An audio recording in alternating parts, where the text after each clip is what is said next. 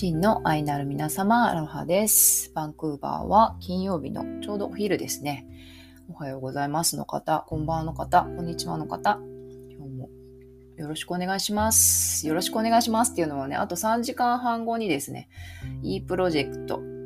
オンラインフェス、秋だけどアースデイスペシャル が勝手にキャッチコピー作ってるけど、秋だけどアースデイ、イープロオンラインフェスがね、3時間半後に開催されます。日本のね、朝、土曜日の朝7時半からですね。はい。で、この e プロオンラインフェスはですね、地球に社会に人にあなたに優しい世界っていうものをテーマに、と今回で6回目だったかな。もう2年3年ね、続けて、続けられてるオンラインフェスなんですよね。で、この e プロのね、主催のマナミンがですね、クロコチャンネル、彼女のね、音声配信チャンネルで、さっきエピソードアップしててですね、e プロって結局何だったっけっていうね、お話をアップされてました。で、私もそれにね、すごく、まあ最初の方からね、関わらせていただいて、そうだそうだっていうふうに、すごい非常に共感、そして感動したので、私もちょっと私の言葉で e プロ e プロについてね、語ってみたいなっていうふうに思います。まあ、クロコちゃんのね、あのー、エピソードと重なる部分もあると思うんですけど、ちょっと私の言葉でも話してみたいなって思います。で、まず一つ目、e プロまあ、e プロってね、そのオンラインフェスだけじゃないんですよね。毎月勉強会したりとか、なんだろう、イベントをしたり、講演会したりね、いろんなイベントがオンラインで行われてます。そう。なので、e プロっていうのはリマインダーなんだよねっていう話を、えー、マナミンがされてたんですよね。そうそう。で、私たちってやっぱりこう、アースデイだとかね、マインドフルネスゴミ拾い、ありがとうプラネットでゴミ拾いするんだとかね、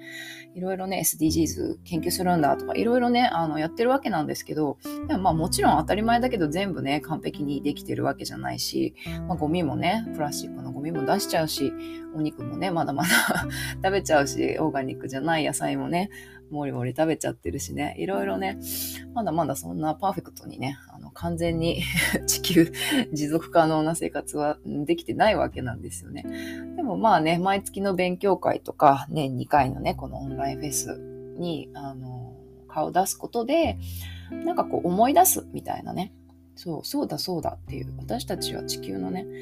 ただのね、一部だったっていうね、一つのね、あの生命体の一部だったっていう、まあ大きくて言えばそういうこととか、まあ SDGs の項目で、あ、これどうだったっけ？みたいなね、うん、こんなことが世界で起きてたなって、これどういうことだったっけ？ってちょっと調べてみたりとかね、そう、そういうリマインダーのね、役割をしてくれているよねっていうお話をしてました。うん、で、そうすると、なんかね、あの、その学びとか気づきとかっていうのがね、こういうふうにね、私は生きたいっていう思いが、こうだんだんね、あの、思い出すたびにこう日々に溶けていくと思うんですよね。そうするとなんかやがてそれがね当たり前に変わっていくような気がしています。だから買うものが変わったりとか食べるものが変わったりとか何か吸収するものとか自分が発信することっていうのがね少しずつ変わっていくんじゃないかなって私も本当思い返してみたら10年前の自分と20年前の自分と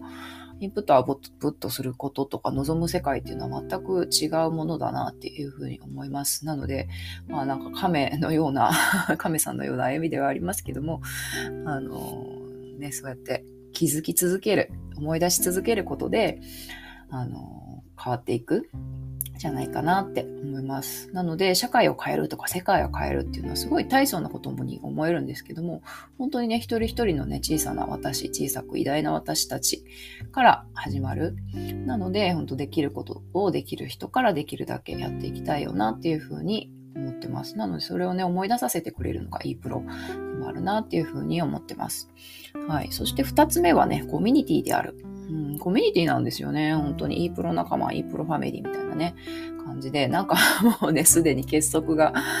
高まってて、あうの呼吸でね、なんか、イプロ事務局の人たちもそうですけど、うん、事務局の人だけじゃなくてね、毎回参加してくれる人たちとか、あと、なんだろう、あの、主催、イベント主催してくれる人たちとかね、みんなが繋がってるんですよね。でもこれってなんか学校でも会社でも、あの、家族ではないんだけども、まあ地球に社会に人に私に優しい世界へっていうね、そういうスローガンというかキーワードで繋がった人々との新しい場所、新しい絆。なんですよね。だからまあそこではですね、まあ例えば肩書きのないただの私として知らなかったことをね、学んだりとか、あとまあ肩書きのある私、まあ私だったらコピーライターとかね、母ちゃんとかいろいろありますけど、まあそういう自分のスキルとか自分のつながりっていうものをあの使って活用して発信したり、イベントしたりっていうこともできる。まあそうやってね、あの、まあまなみの言葉を借りると世界がごご近所さんになっていくっていうことがね、起こってるんですよね。うん、これどういうことかというと、まあ想像してみたらね、すごく簡単なんですけど、世界中にね、家族とか仲間がいたら、何かね、その場所で起きた時に災害とかね、自然災害とかなんだろう、事故とかね、あった時に、まあ、遠くで何かが起きてるなっていうニュースのね、向こうで何かが起きてるなっていうことではなくて、え、あの子が大変じゃあ何ができるっていうふうに、なんかもうすぐにね、駆けつけちゃったりとか、すぐにね、連絡して何が必要かってね、聞けたり、まあ、そういうふうにね、自分の何か、助けられることを行動としてね、動いたり、あと発揮できたりとかするわけなんですよね。うん、なので、まあ、家族とかね、人と人とのつながりっていうのは本当に最強で、もう、そして無償ギブネスですよね。ノンセーフティーネットであるなっていうふうに思うんですよね。だから、ニプロジェクトっていう場所を通じて、本当に好きな人とかね、あの、家族にのようにね、心ゆだれ、心委ねられる人をね、増やしていく。そうすることで、世界中にね、家族やご近所さんがね、増えていく。うん、すごく優しい世界になっていきますよね。うん、という感じです。うん、そらそうだよなうん。いや、すいません。ちょっと妄想しちゃった。世界が家族であるっていうことで今妄想しちゃいました。はい。あと三つ目ね。三つ目私が感じたのは、望む世界は作れるんだっていうことを一人一人が自覚できる場所でもあるなっていうふうに思うんですよね。うん、で、まあ今まではね、大きな力とかね、まあお金とかね、わかりやすくとかね、とか資本とかね、そういうものを持ってる人しか、まあ、発信とか何かイベントごとってできなかったんですよね。でも今って誰でも思いを発信したりとか、こうやってインターネットでね、人と繋がったり、世界中のね、人と人を集めてね、仲間を集めてイベント開催ができたりする。だから本当自分の夢を誰もが叶えやすくなっていると思うんですよね。そう。であると同時に、なんか自分の夢を叶えていくと、それは自然とですね、社会や地球の夢だったりするわけなんですよね。そう。で、私もよくね、まあ文章講座とかね、ブランディングの講座なんかでワークショップでやったりするんですけど、まああなたのお仕事とかね、活動、それなんでやってんのっていうふうに自分に10回聞いてみてくださいっていうふうに言うんですよね。そしたら最初は1回目にね、通ってみると、まあ結構表面的なことがね、出てきたりするんですよね。まあお金を稼ぎたいとかね、家族を養いたいとか、まあいろいろあると思うんですけど、どんどんどんどん深掘りしていくと、誰かを幸せにしたい社会のも、こういう問題をね、解決したいとか、どんどんどんどんね、深いところからの思いとかね、自分がこの星に来た理由っていうのがね、浮かび上がってくるんですよね。でそうすると、本当にね、必ずね、あのみんなね、何をやってても あの、世界平和みたいなところにね、繋がっていくんですよね。そうなんです。誰も、全ての夢は世界平和なだったりするんですよね。なので、まあ自分だけで完結する夢っていうのは本当の意味ではね、ないんじゃないかなって思ったりします。まあなんか美味しいクロワッサン食べたいとかね、それはまあ私だけが幸せになる。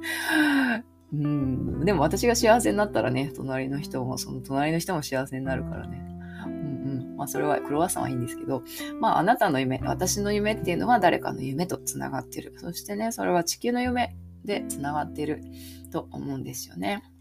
はい。まあ大きくね、3つに分けて、いいプロってこうだよ、こんな場所だよなっていうことを私では言葉でえ、まなみにね、触発されてちょっとお話ししてみました。うん。というわけで、まあ、アースデイ E プロオンラインフェス、秋だけど、アースデイフェスなんですけどもね、これトップバッターはですね、私、ハチドリカフェ店主の愛がですね、講師にね、あの、秋田稲美さんをお迎えしてですね、アースマップワークショップというものをやります。はい。で、まあ、秋田稲美さんはですね、皆さんご存知だと思いますけど、企業平和塾の村長さんでもあり、そしてドリームマップ、生きがいマップ、そして未来マップとね、あの、いろんなね、夢を描くマップ、思いを描くマップっていうものをね、もうほんとその時代時代の兆し、キーワードをね、先取りしてきて、そのマップを作ってきた稲美さんなんですけど、この稲美さんのね、最新マップとなります、このアースマップが。で、史上初公開、この、この星で地上初公開ですっていう風に、ね、なってます。初公開っていうか、うん、その場で 生まれるんじゃないかっていうね、感じなんですけど、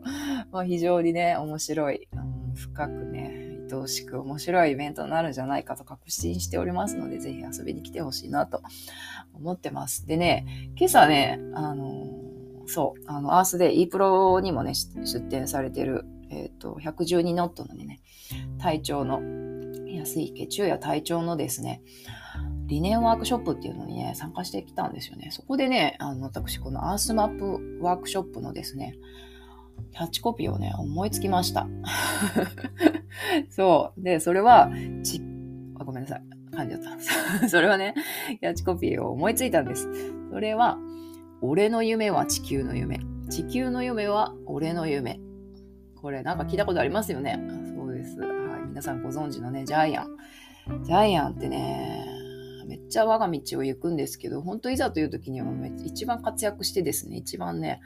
あの、強く優しい 男、実はいい男だなってね、妹思い出したと思うんですけど、まあ、このイベントを通してですね、まあ、俺の夢は地球の夢、地球の夢は俺の夢っていうね、この優しいジャイアンをね、増やしていけたら嬉しいなっていうふうに思ってます。まあ、ジャイアンじゃなくてもね、静香ちゃんでものび太でもドラえもんでもいいんですけどね、ぜひぜひね、皆さんの夢、地球の夢をね、描きに来てください。そして、いいプロジェクトはね、本当にまあ、今日のね、あと3時間ちょっとでね、始まるんですけれども、ハチドリカフェのアースマップを皮切りに、世界中からね、いろんな面白い人たちが出展されておりますので、ぜひぜひね、あスケジュールなどチェックして、遊びに来てください。飲食ブースもね、楽しいので、本当にね、地球家族を作りに来てください。というわけで、ではでは3時間後にね、ハチドリカフェでお会いしましょう。バイバーイ。後でね。